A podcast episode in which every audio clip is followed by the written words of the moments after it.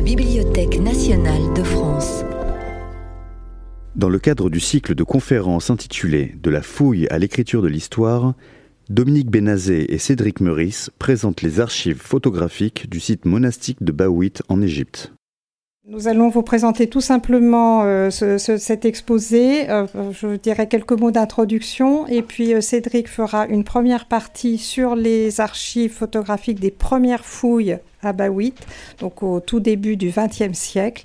Et ensuite, je prendrai la, parole pour vous parler de l'incidence de ces recherches sur la muséographie euh, au musée du Louvre et aussi au musée du Caire, mais enfin surtout au musée du Louvre.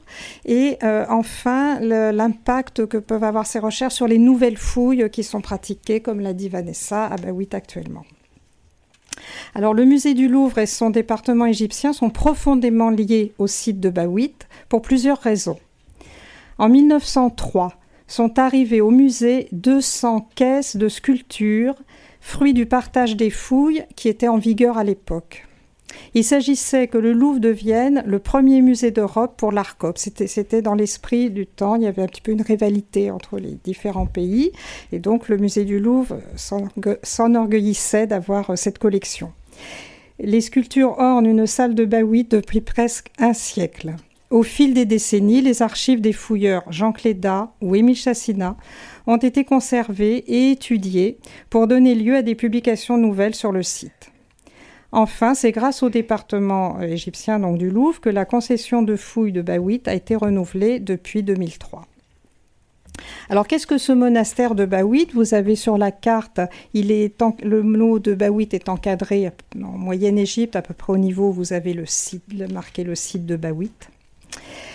Euh, le monastère a été fondé euh, selon une tradition littéraire euh, par le moine Saint Apollo, que vous avez ici représenté sur une des, peintures murales du monastère. Il est au centre, il est assis sur un, sorte de, grand canapé. Et Saint Apollo, il est entouré euh, de ses acolytes, euh, Phib et Anoup. Hein. Donc c'est une sorte de triade qui est euh, vénérée comme euh, fondatrice de ce monastère. Saint Apollo, qui n'est pas du tout connu en Occident, hein, mais enfin c'est un de ces pères du désert, comme on appelait par exemple Saint Antoine, Saint Macaire ou ces grands fondateurs du monachisme égyptien. Donc lui, il vivait, son surnom c'était Apollo égal aux anges, et il vivait à la fin du IVe siècle, c'est là qu'il a euh, fondé ce monastère. Monastère connu au siècle suivant, une très grande expansion et euh, un grand rayonnement dans la région. Les textes contemporains parlent d'abord de 500 moines, puis très rapidement de 5000 moines. Alors ce sont des chiffres bien sûr euh, ronds, mais qui sont évocateurs de l'importance de cette communauté. Le site est à la lisière des déserts et des terres fertiles. Euh, on se remémore la géographie de l'Égypte qui est euh, bâtie au long du cours du Nil avec l'importance de l'inondation et des cultures qui sont euh, euh prises entre deux franges de désert, très, désert très immense. Hein. Et ce désert euh, invitait les premiers ermites, les anachorètes, les moines à se retirer euh, pour euh, pour faire le, pour manifester leur foi et le, le, détachement du monde.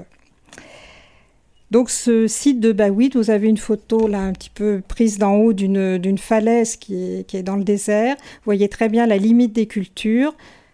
Au premier plan, vous avez le, le, campement des archéologues, le campement de l'IFAO, et puis ces petites choses vallonnées là entre les tentes et la vallée fertile, c'est ce qu'on appelle le côme de Bawit. Côme, c'est un mot arabe qui veut dire une, la colline archéologique. C'est la colline archéologique, et donc le, ce site euh, antique est complètement ensablé, comme vous pouvez le voir. Il était séparé du reste du monde par un mur d'enceinte, il était tourné vers le désert, mais il fut cependant euh, tout proche de ces terres cultivées dont il possédait et exploitait des domaines. Les fouilles archéologiques ont déjà fourni de très riches informations, mais elles sont loin d'avoir euh, livré encore toutes les réponses à nos interrogations sur l'aspect du couvent et sur son évolution jusqu'au XIe siècle, période probable de son abandon. Les raisons mêmes de sa disparition sont obscures. Peut-être l'évocation se faisait-elle plus rare dans le contexte de l'islamisation du pays les Arabes ont conquis effectivement l'Égypte au milieu du 7e siècle et euh, les Coptes n'ont pas disparu bien sûr euh, d'un coup, mais enfin leur, nombre a, décru, les vocations se sont peut-être fait euh, moins nombreuses, mais enfin on ne connaît pas exactement les raisons de la disparition de ce monastère parce que dans la même région et, même au-delà, hein, d'autres monastères continuent à prospérer même sous la, la domination islamique. Et encore aujourd'hui, de nombreux monastères sont en activité en Égypte. Alors, une vue aérienne, voilà, puisqu'on parle de photographie, ça c'est quelque chose qui n'est qui est d'une grande banalité aujourd'hui dans beaucoup de conférences archéologiques. On va vous montrer une vue euh, Google Earth, vue du satellite, mais enfin, elle est quand même très parlante cette vue parce que vous voyez à droite les terres cultivées, le village de Bawit tout à fait à droite, et puis ce côme qui a une forme euh, oblongue et qui euh, se dessine très bien juste à la limite du désert. Voilà, je vais, parler, je vais passer donc la parole à Cédric. Ah oui, alors euh, ça c'est une... Bon, pour vous situer aussi euh, ce monastère et l'état euh, de ce que nous en connaissons à partir des fouilles, c'est une prospection géophysique qui a été menée de manière à, à voir, à, se rendre compte que sous tout ce sable qui n'est pas encore fouillé, il y a des constructions. Et ce procédé euh, géophysique euh, permet de tracer une sorte de plan des constructions qui seraient encore à découvrir. Donc en fait, c'est une espèce de gros village qui, se, qui est construit avec les, les cellules, des moines, des pièces, une hôtellerie, etc., qui est construit autour des églises. Alors, je ne sais pas si on peut, avec la souris, montrer.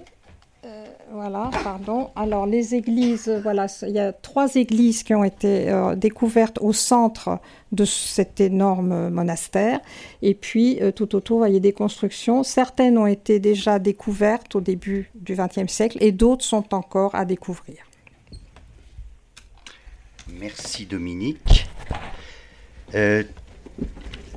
trois archéologues vont se retrouver à Bawit en 1902 pour une campagne de fouilles extrêmement fructueuse qui sera le point de départ euh, de notre grande aventure de ce soir.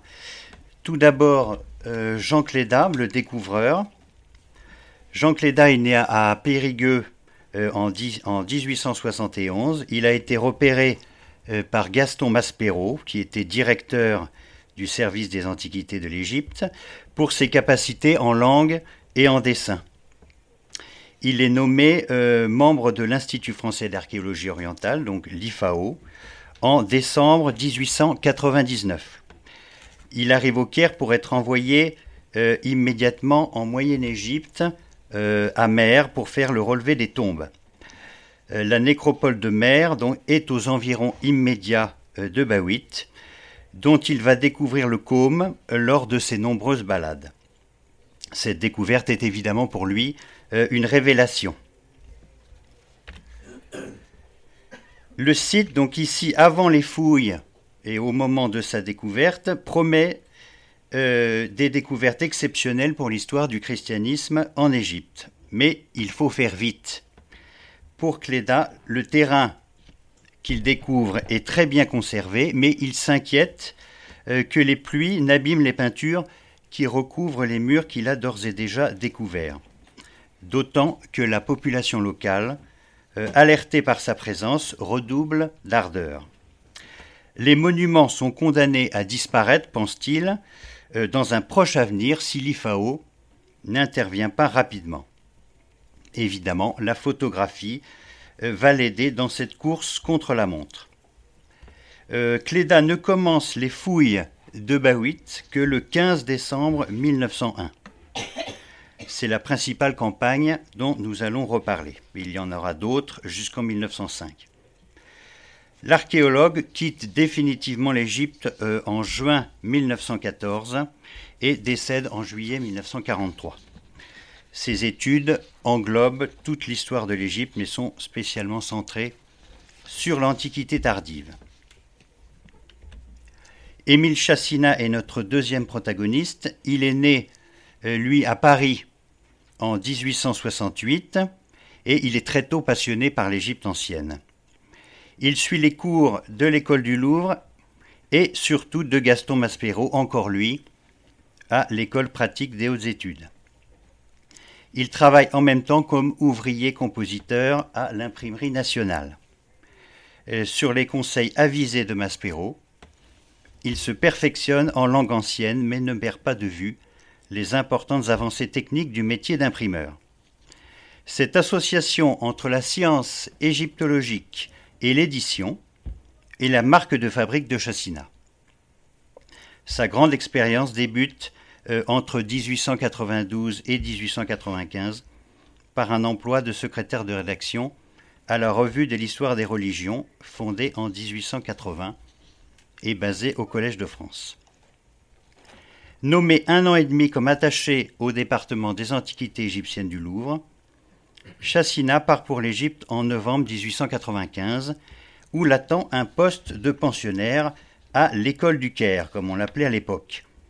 Un peu plus de deux ans plus tard, il devient euh, le directeur euh, de l'établissement qui allait prendre le nom d'Institut français d'archéologie orientale, poste qu'il va occuper jusqu'en 1912. Animé d'une très grande force de travail, Chassina est un habile gestionnaire.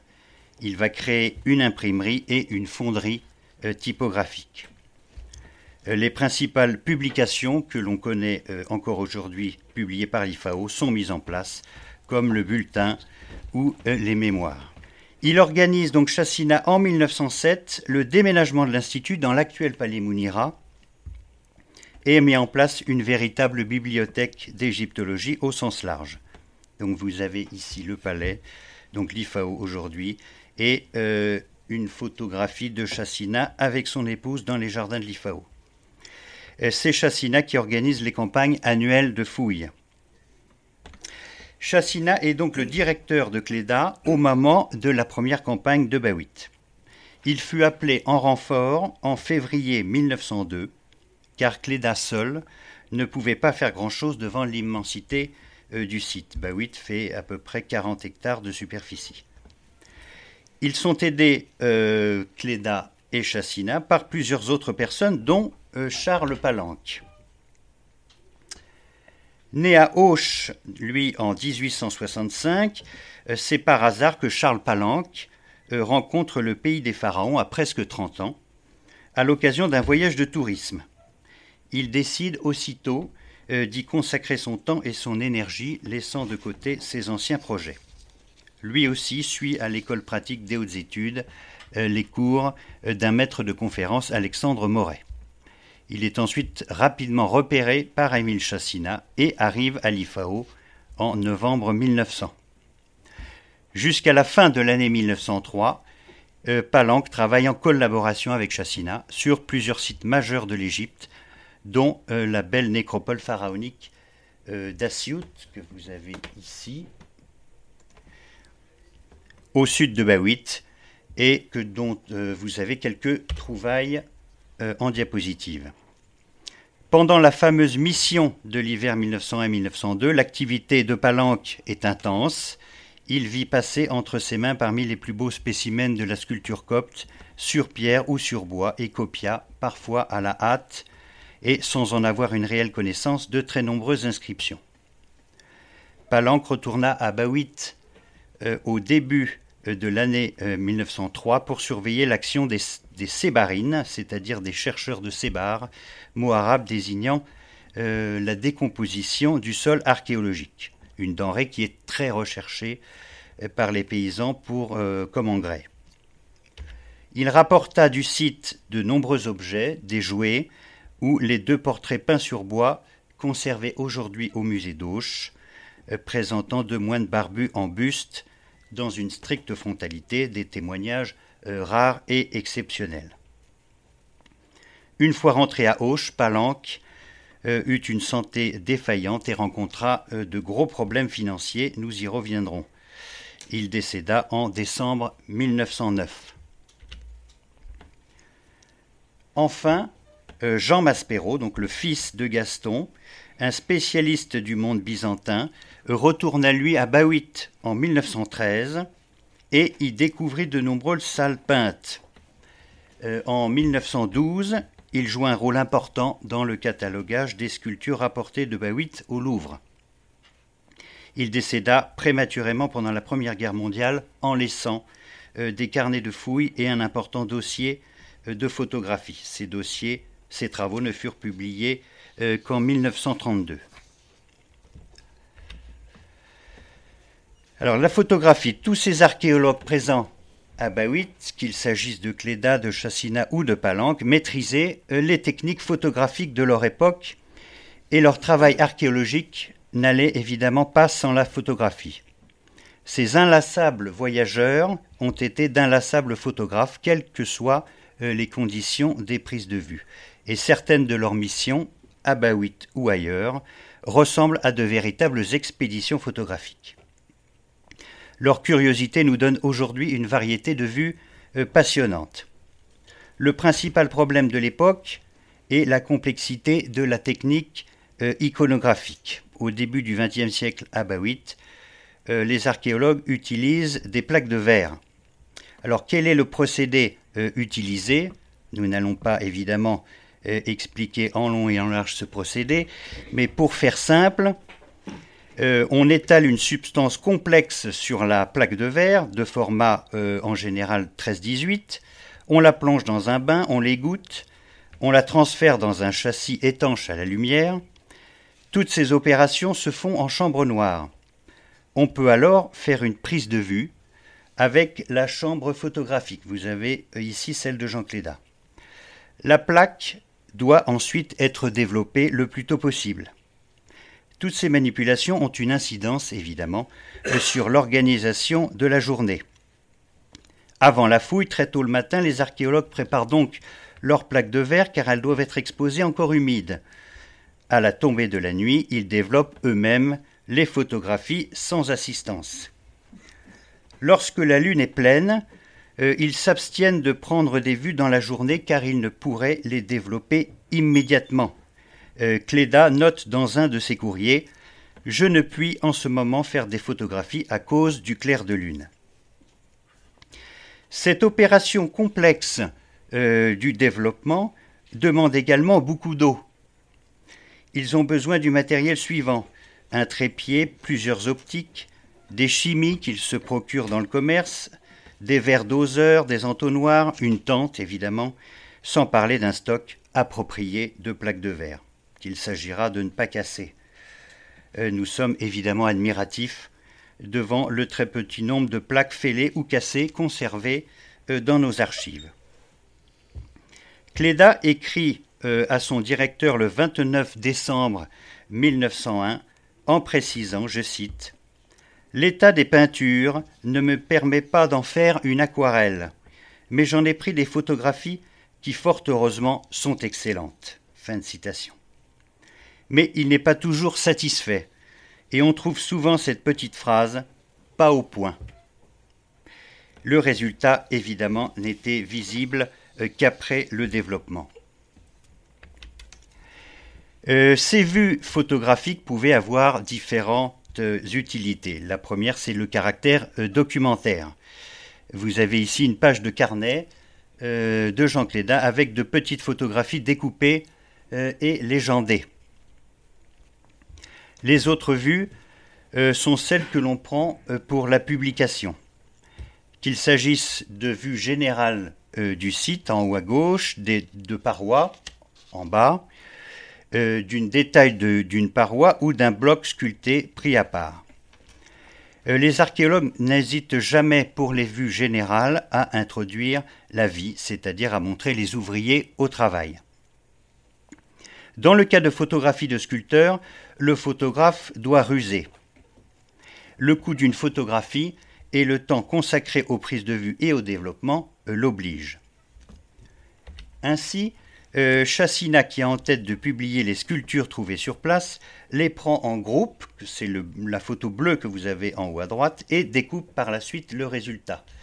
Donc le bloc, je ne sais pas si on voit la, flèche. Vous voyez la flèche oui. le, bloc qui est ici pris en photo en groupe est celle qui sera publiée euh, dans, son pardon, dans son premier volume ici.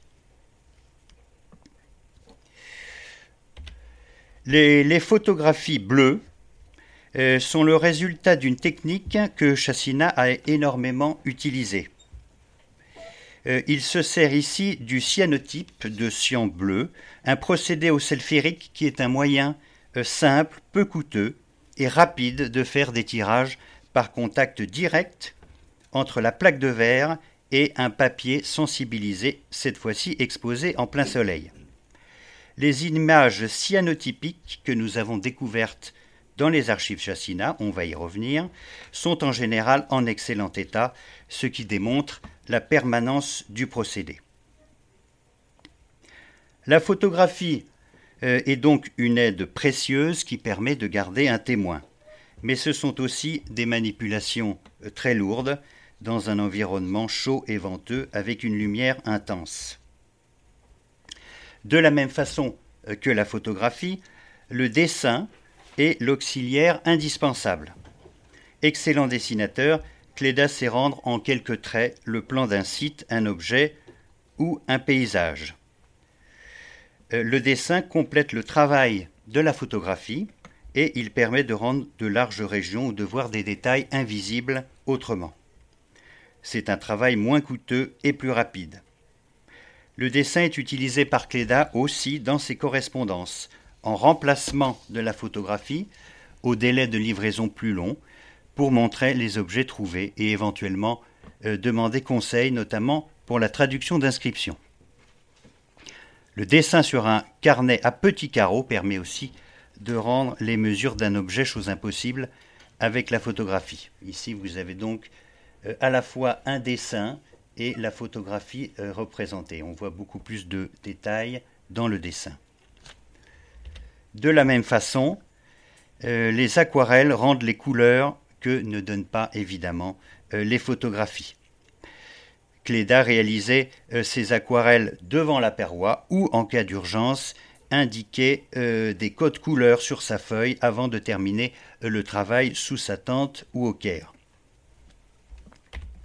Voilà trois exemples d'aquarelles euh, réalisées par Cléda sur le site de Bawit. À Bawit donc, Cléda se concentre, lui, sur la réalisation euh, d'aquarelles qui rendent vie aux scènes peintes euh, des chapelles qu'il met au jour, tandis que Chassina et Palanque, qui font équipe tous les deux, découvrent deux églises, dites sud et nord, et que 150, je cite, morceaux de sculpture dont quelques-uns fort beaux, fin de citation, sont dégagés. Il n'est pas question pour l'équipe de faire une couverture photographique et de réensembler, réensabler, pardon, non plus que de laisser euh, les deux édifices à l'air libre, en proie aux chauffourniers et aux pilleurs. L'esprit de l'époque est dominé par la quête du bel objet, qui plus est si celui-ci illustre une période méconnue de l'histoire de l'Égypte, ce qui est le cas euh, pour la période copte. Chassina voit une occasion unique, comme Dominique nous l'a dit en introduction, pour le musée du Louvre de se procurer une collection de sculptures coptes par voie de fouille et de se placer ainsi, je cite, à la tête de tous les musées d'Europe pour l'art copte. Fin de citation. Toutes les sculptures en pierre et les boiseries sont donc déposées et expliquent ce travail photographique extrêmement long et minutieux le transfert des objets destinés au Louvre a lieu euh, dès l'année suivante, en 1903.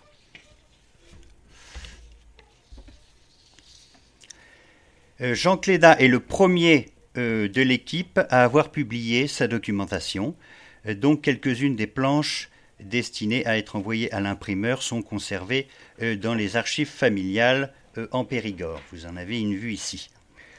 En effet, très rapidement après la fouille, entre 1904 et 1906, euh, Cléda publie deux ouvrages, les Mémoires de l'Institut français d'archéologie orientale, donc les MIFAO, 12 fascicules 1 et 2 intitulés euh, Le monastère et la nécropole de Bawit.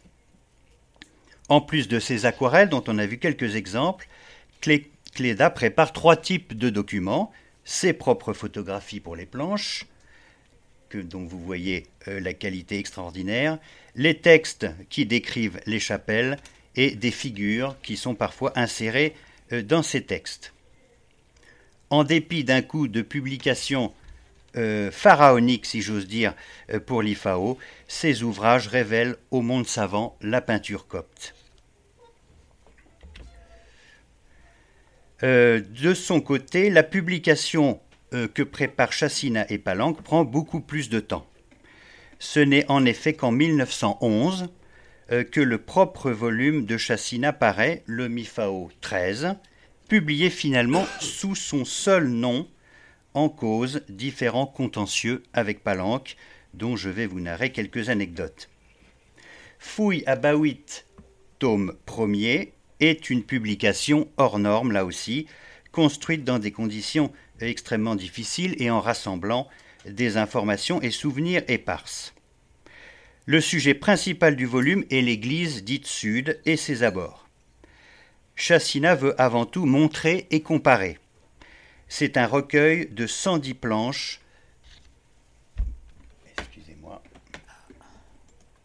C'est un recueil de 110 planches présentant pas moins de 205 photographies, accompagnées d'un plan du site et d'une vue cavalière de l'église. Il n'y a ni texte explicatif des planches, ni même une introduction. La photographie se suffit à elle-même. Le volume présente ainsi de façon brute de nouvelles matières, l'architecture et la sculpture copte, illustrées dans toute leur splendeur par la très grande maîtrise photographique euh, des auteurs. Ce tome 1, appelé un tome 2, qui n'est jamais venu du temps de Chassina. Décidément.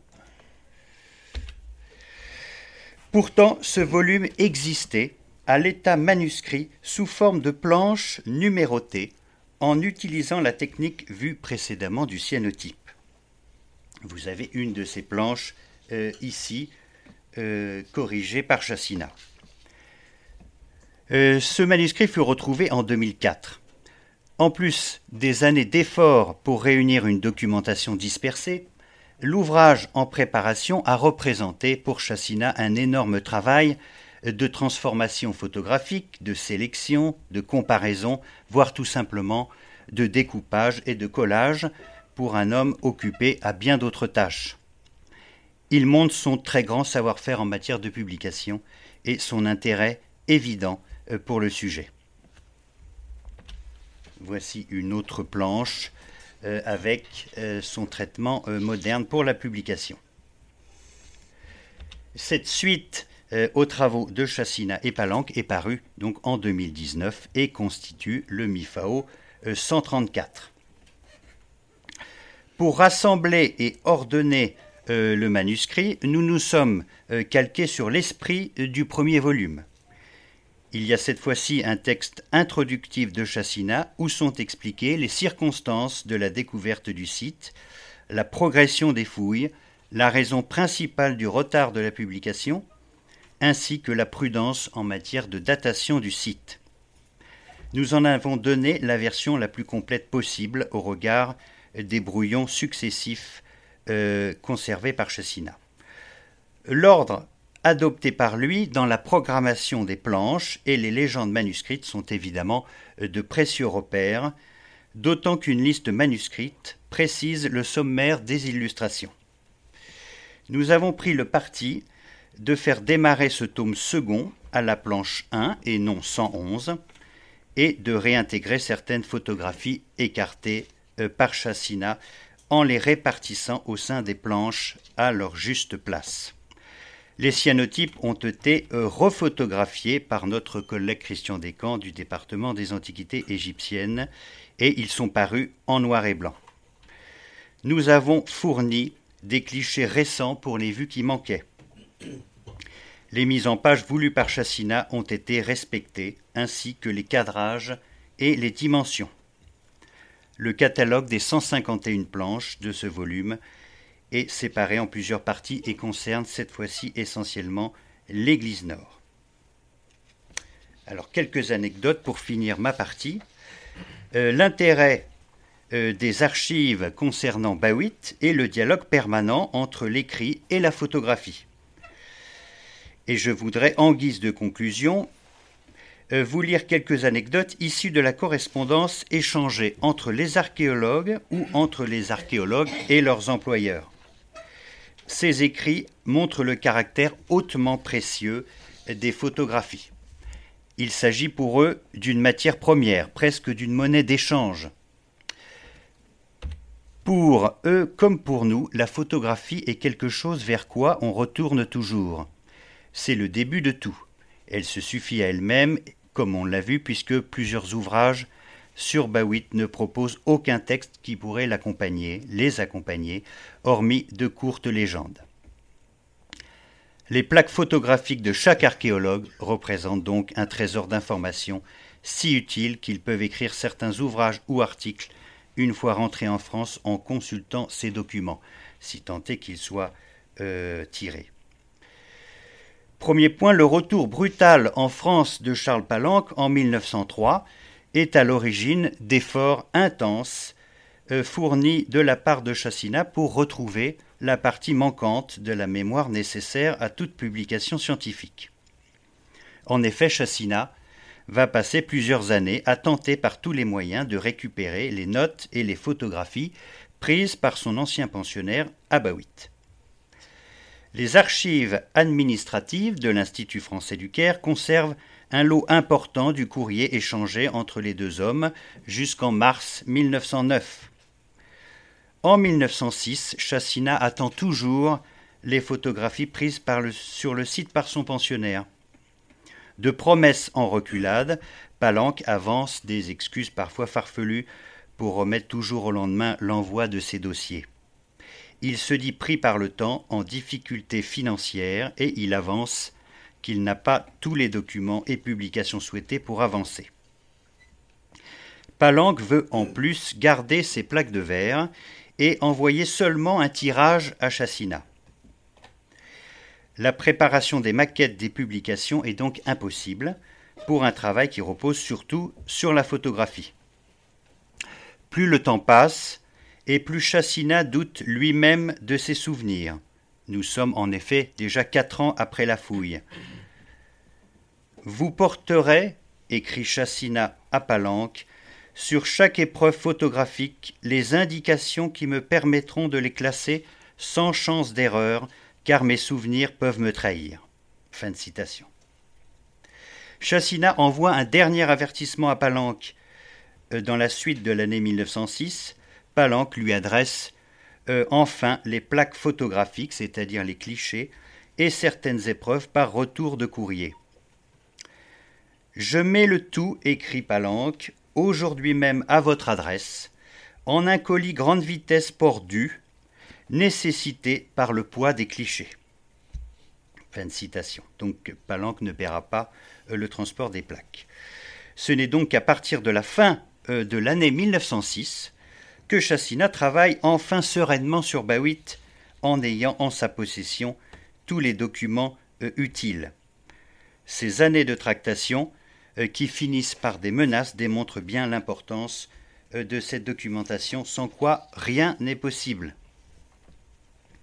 Deuxième point, le développement des plaques coûte cher. Cléda a eu aussi une, grosse mésaventure à ce sujet, aventure qui est pleine d'enseignements sur le rôle de la photographie.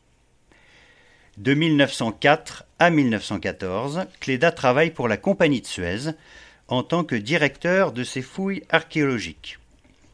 À son départ d'Égypte en 1914, euh, les effets de Cléda sont réunis par les soins de la compagnie. En 1922, Cléda, persuadé désormais qu'il ne retravaillera plus jamais en Égypte, lui fait part de sa décision de vendre une partie de ses effets. À cette époque, il désire ardemment, évidemment, obtenir un tirage des plaques de ces plaques photographiques restées en Égypte. Je, cite Jean Cléda Bien que les clichés photographiques appartiennent par le fait au fouilleur ou à l'explorateur, je conçois très bien que, si la compagnie reprend un jour les recherches archéologiques dans la région de l'Isthme, elle conserve, dans un intérêt scientifique, tous les documents exécutés dans les travaux ordonnés par elle. C'est dans ce but que j'abandonne mes droits d'auteur. Mais en échange, je vous prierai d'avoir l'obligeance de me faire une épreuve sur papier de tous les clichés. Cette épreuve sera utilisée dans mon travail en préparation, qui avance lentement à cause des nombreux documents qui me manquent. Fin citation. Le mauvais état de conservation de ces plaques ne permit finalement pas le tirage demandé euh, par Cléda, et sans doute euh, la, somme astronomique que la compagnie devrait débourser. Les plaques lui sont euh, purement et simplement retournées, jointes au contenu des caisses de mobilier neuf années après son départ d'Égypte. Qu'il s'agisse donc des clichés, c'est-à-dire des plaques, ou des épreuves, la tentative de les conserver ou de les monnayer montre à la fois le trésor d'informations que représentent ces photographies en même temps euh, qu'un poids financier dû à un tirage ou un transport euh, très coûteux. je laisse la place à Dominique. Changer de place pour euh, les images.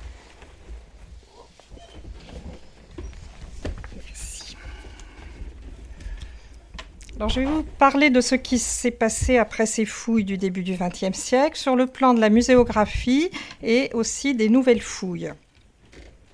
Alors, euh, comme Cédric vous l'a dit, il y a eu un partage de fouilles, comme cela se faisait à l'époque, entre l'Égypte et la France. Et euh, si l'on regarde les, œuvres de Bawit qui, sont restées en Égypte, euh, on voit qu'elles ont été immédiatement transférées et exposées au musée égyptien de la place Tahrir au Caire. Quelques photographies sont alors publiées dans les guides du musée ou dans des ouvrages sur le musée. Les sculptures, et les peintures qui avaient pu être déposées à l'époque sont ensuite passées au musée copte du Caire, toujours en 1939. Elles y occupent une série de salles de Bawit, c'est le nom, les salles de Bawit, et elles sont toujours visibles dans une nouvelle muséographie, toutefois, hein, réalisée pour euh, la réouverture du musée en 2006. Vous avez sous les yeux euh, deux des niches euh, peintes qui, ont pu être déposées par Jean Maspero en 1913. Alors une chose un petit peu particulière, des tympans sculptés qui proviennent à coup sûr du monastère de par leur style. Euh, ces tympans avaient été inclus au XIXe siècle au-dessus de portes d'une mosquée, dans un village, le village de Dashlout, voisin de Bawit. Des photographies prises par Charles Palanque lors de sa campagne de 1902 puis celle de Gaston Viette pour le Comité de conservation des monuments de l'art arabe, sont publiées dans les MIFAO 13 et 59. Donc vous avez une de ces vues euh, sous les yeux. Ce sont des documents très importants pour l'histoire du déplacement des sculptures.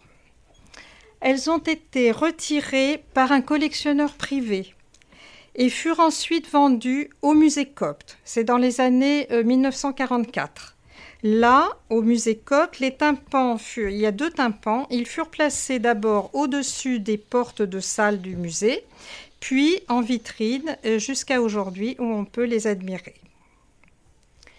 les objets destinés à la France, maintenant, n'ont pas immédiatement trouvé leur place dans les programmes muséographiques du Louvre, parce que celui-ci recevait en même temps euh, les blocs de la chapelle du Mastaba d'Aretetep, venu de Saqqara, les caisses des fouilles d'Assiout que mon collègue vous a mentionné, et d'autres campagnes archéologiques. Il y avait une grosse arrivée d'antiquités d'Égypte et Bawit est resté un certain temps en caisse, euh, stocké dans deux salles situées à l'ouest du pavillon dit des États ou pavillon des sessions euh, du côté de l'aile de Flore vers le jardin des Tuileries actuellement.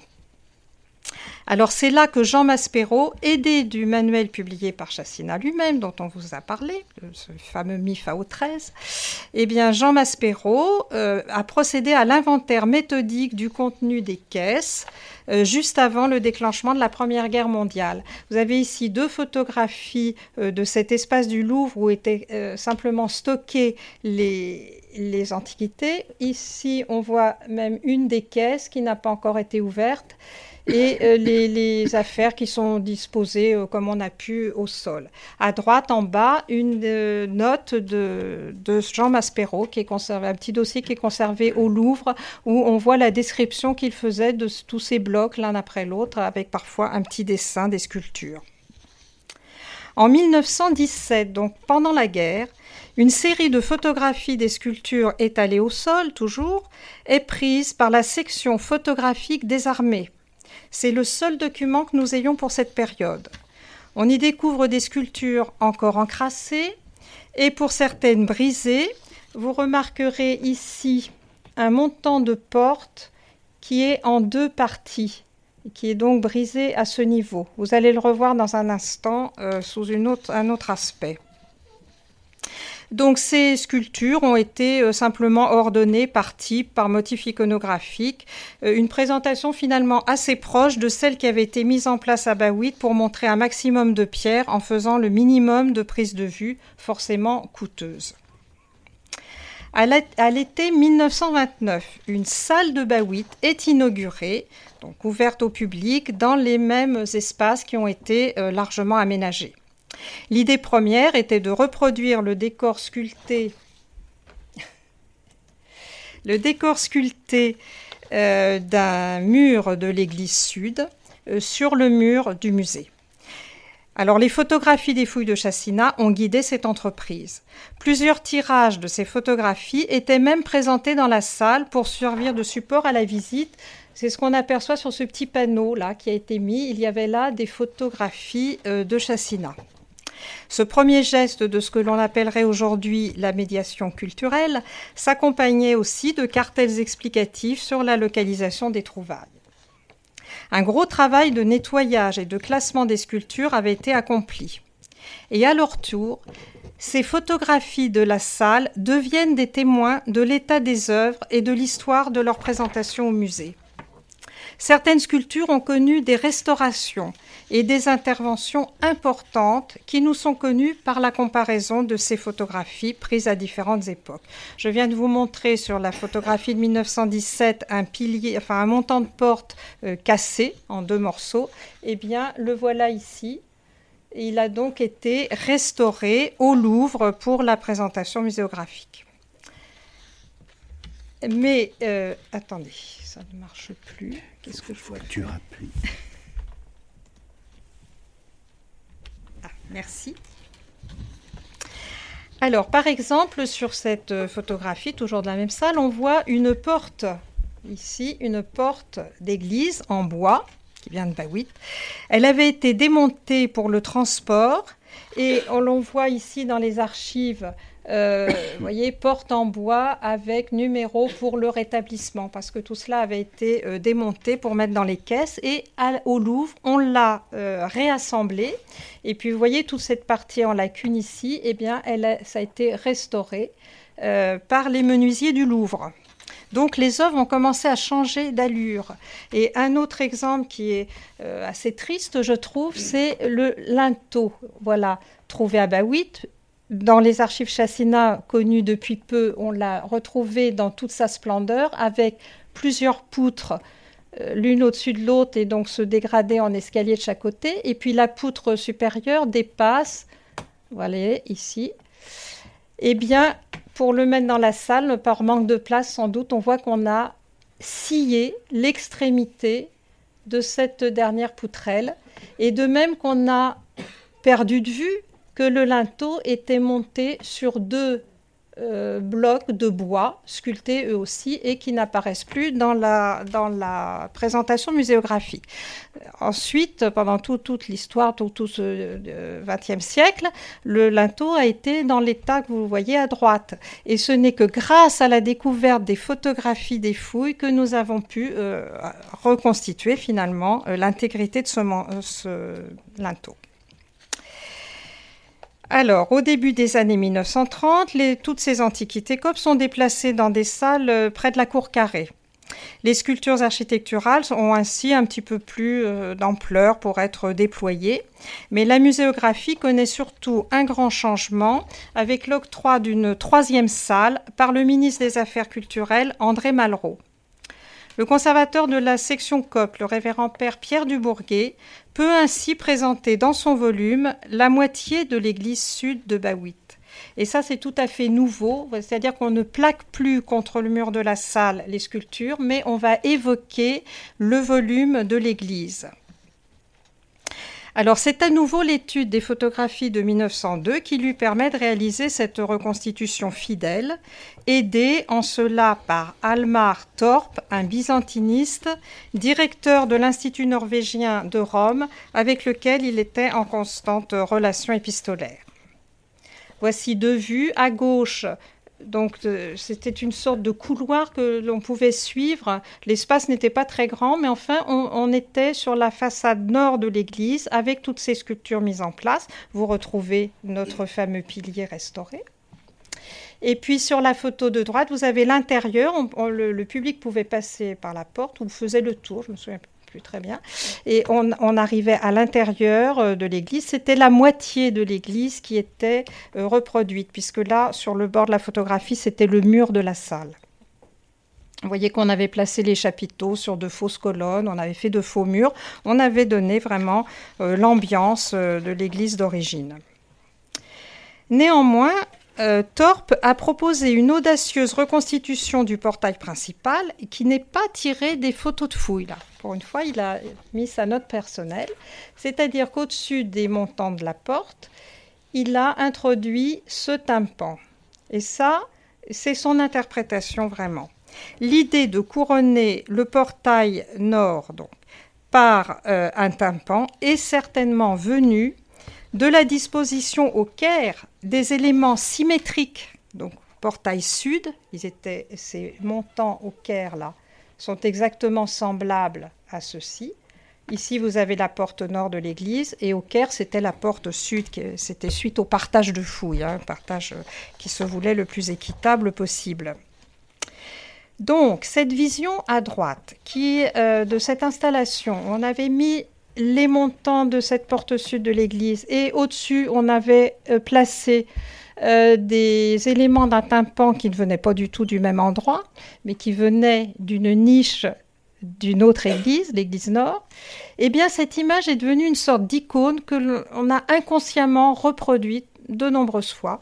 Donc on l'a reproduite au, Louvre, on l'a reproduite dans des dessins, par exemple ici, une publication euh, de une publication pardon, d'Alexander Badawi, merci, euh, qui, euh, qui donne aussi l'ambiance avec même des, des, personnages. On voit le, cette, euh, ce mur nord de l'église, les, et puis le fameux tympan, comme s'il allait de soi que ce tympan couronne la porte, alors qu'en fait on n'en sait rien du tout puisqu'on ne l'a pas trouvé en place dans la fouille.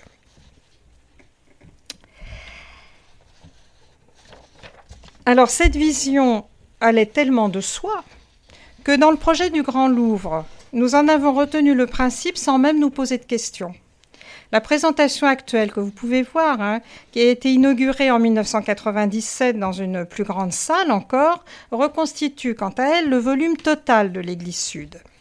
L'équipe du Louvre a fait appel à l'architecte et archéologue Jean-Claude Golvin pour mettre en place les sculptures, sur une structure en béton cette fois-ci. Jean-Claude Golfin nous a fait remarquer que le tympan, constitué de plusieurs blocs, ne pouvait pas tenir au-dessus de la porte sans l'aide d'un linteau. Et c'est là que nous avons introduit le linteau de bois dont je vous parlais tout à l'heure, le très beau linteau sculpté. À notre décharge, nous ne connaissions pas encore sa provenance, l'église nord, pas plus d'ailleurs que le père du Bourguet ne connaissait la provenance du tympan. Et c'est encore une fois la photographie qui nous a fait depuis comprendre notre erreur. C'est en effet la découverte rocambolesque des archives de Chassina qui nous amène à revoir maintenant certaines attributions des sculptures. Donc vous avez dans cette évocation de l'église sud le linteau et le tympan qui viennent d'une autre église. Mais pour le visiteur, cependant, le choc visuel reste le même et la muséographie, quand même innovante de ces salles, concourt à une bonne euh, appréhension de l'art copte. Quelques photographies anciennes viennent d'ailleurs encore appuyer la signalétique, comme on dit maintenant, euh, sur des panneaux explicatifs. Ici, on a introduit des photos euh, de 1902, ou euh, dans des, petits feuillets mobiles que le, que le, visiteur peut consulter. Alors en dernière partie, je vais vous parler des nouvelles fouilles à Bawit et de l'importance, là encore, des photographies dans ces nouvelles fouilles. La reprise de ces travaux archéologiques sur le site de Bawit a mis en œuvre les nouvelles techniques photographiques hein, de notre temps et aussi une nouvelle utilisation des clichés. Alors il faut bien comprendre qu'en 2003, lorsque nous avons remis euh, le chantier, repris le chantier, nous avons trouvé le site tout aussi ensablé que Jean Clédal l'avait découvert un siècle auparavant. C'est-à-dire que les fouilles, tous les travaux de nos prédécesseurs avaient été à nouveau recouverts de sable. L'emplacement même des monuments n'était plus discernable. Et là encore, c'est la connaissance des photos et des publications anciennes qui nous a permis de les localiser. Je vais vous en donner simplement trois exemples. Au nord du site, au nord de ce gros euh, village archéologique, euh, euh, Jean Maspero avait trouvé un complexe avec cette euh, salle euh, qu'il a appelée la salle 6 ou l'hôtellerie euh, du couvent. C'est la salle la plus grande jamais trouvée sur le site. Elle mesure une trentaine de mètres de longueur. Et pourquoi l'hôtellerie? Parce que sur les murs, voyez ici en cours de dégagement, il y a des peintures, mais il y a aussi beaucoup de graffitis de visiteurs qui ne sont pas des moines, par exemple, il y a la signature de passage d'un général d'armée, d'un militaire. Donc, il pensait que c'était une hôtellerie dans laquelle se venaient se reposer les visiteurs euh, du couvent. Parce que ces couvents, même s'ils avaient un mur d'enceinte, ils étaient isolés, ils, étaient quand même ouverts aux visites de la population. Donc sur cette belle photo là, des archives de, Jean Maspero, on le voit d'ailleurs ici, Jean Maspero, et ses nombreux ouvriers, il est en train de, fouiller, il, a dégagé entièrement cet ensemble. Eh bien en 2003, c'est vraiment l'étude des anciennes photos qui nous a permis, dans ce petit bout de mur qui dépassait et puis dans les traces au sol, euh, de euh, localiser cette fouille de Jean Maspero. On ne savait plus euh, où c'était exactement. Parce qu'il faut vous dire aussi que les plans de l'époque n'étaient pas très précis. On vous a montré au début la, prospection géophysique qui nous donne vraiment des mesures très précises. Mais Jean Cléda, je crois, faisait ça à la chaîne d'Arpenteur et en, comptant, quand, il allait dans le, dans le Sinaï, il comptait en pas de chameau les, distances. Donc c'était quand même un petit peu imprécis. Alors, euh, un autre exemple de cette redécouverte, l'église sud dont on vous a parlé euh, à plusieurs reprises, à gauche, euh, lors de ses dégagements en 1902, à droite, le même emplacement en 2003. Et puis, un troisième exemple, l'identification de l'église nord qui a été possible. Vous voyez, au début, on voit deux fragments de colonnes qui dépassent du sable, et puis on décide d'explorer cette zone. Euh, dans le carré orange, vous avez un détail d'une de ces colonnes qui apparaît. On voit qu'il y a des peintures. Eh bien, tout de suite, on a su que nous étions sur le site de l'église dite Nord parce que nous avions en tête les photos de Jean Cléda. Et vous voyez ici, lui, il avait une colonne beaucoup mieux conservée. Ce que nous étions en train de découvrir là dans le sable, c'était la figure de ce serpent sous les, sous les jambes d'un, du cheval d'un saint cavalier qui, tue qui domine le serpent. Et puis euh, en bas, on voit un petit peu les, les cannelures qui sont peintes les, en trompe-l'œil. Donc l'intérêt de, de, ces archives photographiques que nous connaissions bien nous a permis tout de suite d'avancer et de décider justement de refouiller cette église nord euh, non publiée encore. Alors, nous avons demandé à un photographe professionnel de faire, euh, on l'a fait venir euh, donc sur le site, et de faire des vues absolument dans le même cadrage que les vues anciennes. Et c'est très instructif de comparer justement ces clichés prises dans les mêmes conditions. On a même fait euh, asseoir un archéologue sur la colonne, comme, comme Chassina l'avait fait en, en 1902. On voit tout de suite que le monument a été extrêmement dégradé par rapport à ce qu'ils avaient trouvé. Il y avait des colonnes entières qui aujourd'hui, les voilà les mêmes, sont cassées. Là, on a vu tout à l'heure celle du, Saint-Cavalier, etc. Des hauteurs de murs. tout, tout cela avait beaucoup changé. Dans les fouilles actuelles, d'ailleurs, la photographie s'est considérablement développée. L'équipe scientifique est plus nombreuse et les, chacun fait des photos, énormément de photos. Les archéologues, aussi les spécialistes, par exemple, je pense à des restaurateurs de peinture qui vont faire des macrophotographies euh, d'écailles de peinture pour euh, étudier les différentes couches picturales, etc. Donc on a des, documents d'ordre différents et surtout extrêmement nombreux, qu'il va falloir euh, hiérarchiser, euh, archiver et pour s'en servir de la, meilleure manière. Le terrain, donc en cours de fouille, est photographié beaucoup plus qu'auparavant, où il y avait quand même déjà, vous l'avez vu, beaucoup de photographies, mais alors là, ça devient euh, exponentiel. Et hum, les fouilles de Bawit, là, les nouvelles fouilles, ont été photographiées la première année en 2003 en noir et blanc euh, sur support argentique et en couleur, diapositive et le début du numérique. Ensuite, seules ces deux techniques couleurs ont été utilisées jusqu'en 2008 et depuis jusqu'à aujourd'hui, les photographies sont uniquement numériques. Jadis aussi, les objets les, les œuvres étaient retirés du chantier transportés dans le campement des archéologues et photographiés indépendamment du chantier. Alors là, il y a une jolie photo d'une icône qui est conservée aujourd'hui au Louvre, qui représente le Christ et, l'abbé du monastère, l'abbé Ménat. Et vous voyez comment euh, euh, ils l'ont déposée sur une chaise, tout simplement, une chaise de leur campement pour la photographier tête bêche. À droite, le manuscrit euh, de la publication préparée par Chassina, où il remet, il remet la photo, bien sûr, dans l'ordre. C'est cela qui nous apprend par la petite légende manuscrite que l'icône vient de l'église nord, alors que jusqu'à présent on ne le savait pas. On, savait vaguement qu'elle venait de Bawit, mais on n'avait aucune certitude.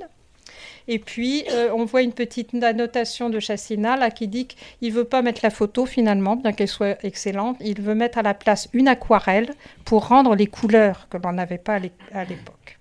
Alors, nous sommes toujours en quête de l'aquarelle. On n'a pas retrouvé la fameuse aquarelle. Mais euh, l'icône est maintenant au Louvre. Elle a été photographiée des centaines de fois euh, en couleur depuis, lors. Alors, les. Euh, voilà, ça ne marche plus encore une fois. Voilà. Les méthodes ont quand même un petit peu changé. Un petit, dans le même cas de figure, dans l'église nord, nous découvrons un panneau peint. Donc, il est photographié tout de suite sur place, tel qu'il a été découvert. Avec ici, on a posé une flèche qui montre le nord et une échelle pour la dimension. Euh, de manière à ce que le, cliché puisse être utilisé par la suite par euh, un chercheur qui ne sera pas forcément celui qui a pris la photo, mais qui aura besoin de ces renseignements.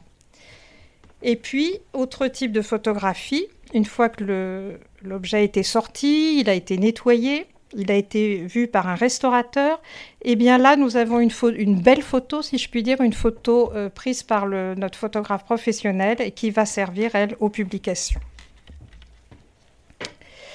Alors aussi, euh, ce qui est nouveau, on essaye de faire des vues euh, en fin de chantier quand tout est bien dégagé, sans personne qui passe dans le champ.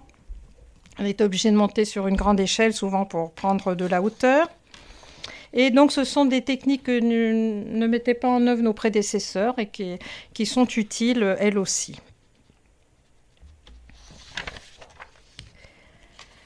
Le photographe professionnel fait également toujours la photo de groupe bien sympathique qui nous reste en souvenir avec toute l'équipe qui a, qui a travaillé chaque année.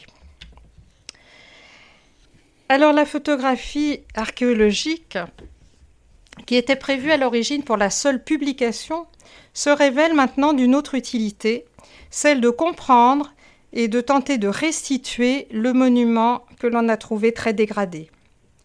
En l'absence de notes de fouille des premières campagnes, notre nouvelle fouille permet de compléter visuellement les parties manquantes. On utilise pour cela de montage photographique. À gauche, vous avez dans la partie haute la photographie ancienne, noir et blanc, avec tout ce qui restait du mur à l'époque. Vous voyez le, haut d'une niche, le mur et, des restes de peinture. tout cela était écroulé lorsque nous avons réouvert les fouilles et euh, nous avons par contre refouillé jusqu'au sol et du coup nous avons une photo actuelle du bas de la même niche. Donc le montage photographique permet quand même euh, une restitution qui est à son tour exploité par un dessinateur qui va euh, reproduire euh, les, formes de l'architecture et les décors picturaux. Une dessinatrice, Florence Bablé, qui est venue sur, sur place plusieurs saisons, pendant plusieurs campagnes, a pu ainsi noter euh, les, couleurs qui restaient sur les vestiges de colonnes. Vous apercevez quelques peintures sur les colonnes. Elle en a fait des aquarelles à l'ancienne, comme faisait Cléda, et c'est très intéressant. Et vous voyez sur sa table de travail, eh bien, il y a une photo noir et blanc, de, un tirage de ces photos de 1902, parce que les choses se complètent. Elle a produit ainsi euh, les déroulés des colonnes. Il y avait quatre colonnes dans, dans le vaisseau de l'église nord. Euh, trois colonnes dont on a pu faire euh, les aquarelles et les dérouler, avec bien sûr des parties en lacune, mais enfin on a, pu tant bien que mal reconstituer le décor. Mais pour la quatrième colonne, on n'avait rien, la colonne avait disparu, la peinture n'existait plus. Donc on a pris à ce moment-là les photos anciennes et on, les a travaillées, on, les a déroulées, si vous voulez, pour obtenir le même, euh, le, même effet de, cette étude des peintures des colonnes et euh, cela va nous aider à les publier. Ces nouveaux documents peuvent ensuite servir à texturer, comme on dit, des maquettes en 3D. Alors là, euh, nous avons eu euh, l'aide euh, tout à fait bienvenue d'étudiants d'une école d'architecture, l'École nationale d'architecture Paris-Val de Seine, qui s'est prêtée pendant plusieurs années à ce jeu. Donc les étudiants ont appris à manier ces nouveaux procédés et puis nous, nous étions très contents de faire des reproductions de volume pour essayer de voir comment se plaçaient ces décors dans le volume. Alors, en haut, j'ai mis la vue axonométrique, c'est en 1972. un, architecte avait dessiné cette vue que l'on avait exposée euh, au Louvre. En 1998, dans ce grand Louvre, là, des nouvelles présentations, on a fait faire une maquette euh, physique, réelle. Une très belle maquette qui, montre aussi les, parties hautes, enfin tout ce qui n'était pas euh, possible de montrer dans la salle. Et puis en bas, euh, cette maquette virtuelle, donc en 3D, qui a été faite par euh, les étudiants d'architecture.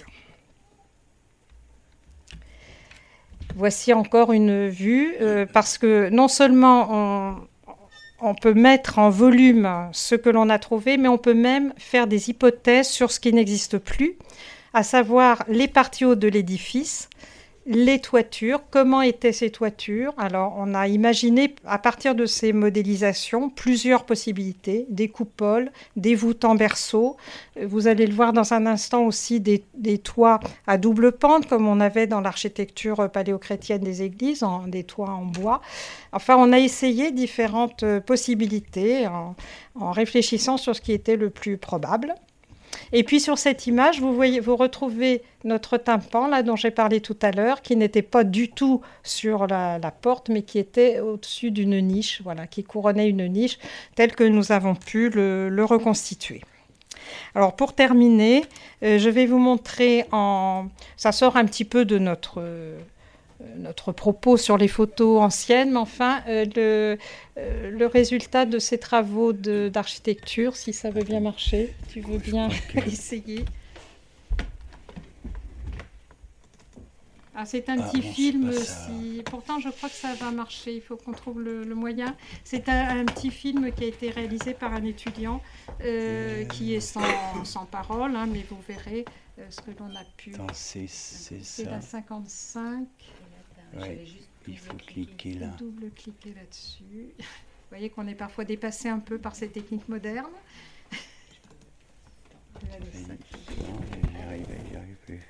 Ah, c'est ça. Il y a un, rectangle qui apparaît.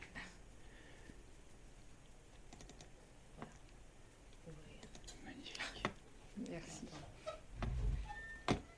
Donc là-dedans, il y a aussi bien sûr une part d'interprétation. Hein. C'est pas. Euh, L'église elle-même n'existe plus, mais interprétation sur sa disposition sur les parties hautes.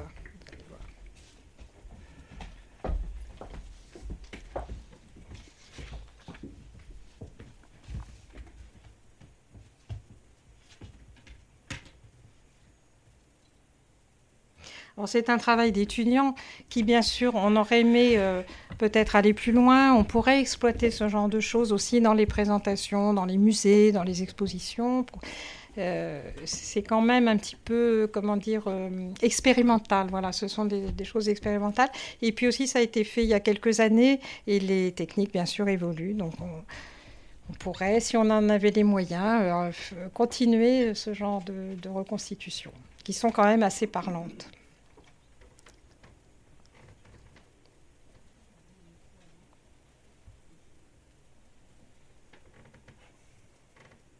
Et le fait que ce soit des élèves euh, architectes aussi était intéressant pour ces possibilités euh, de, retrouver la couverture euh, de l'église. Parce qu'il y a des, choses qui sont impossibles, bien sûr, et puis d'autres qui, au contraire, sont envisageables. Voilà, ben, nous vous remercions pour votre écoute.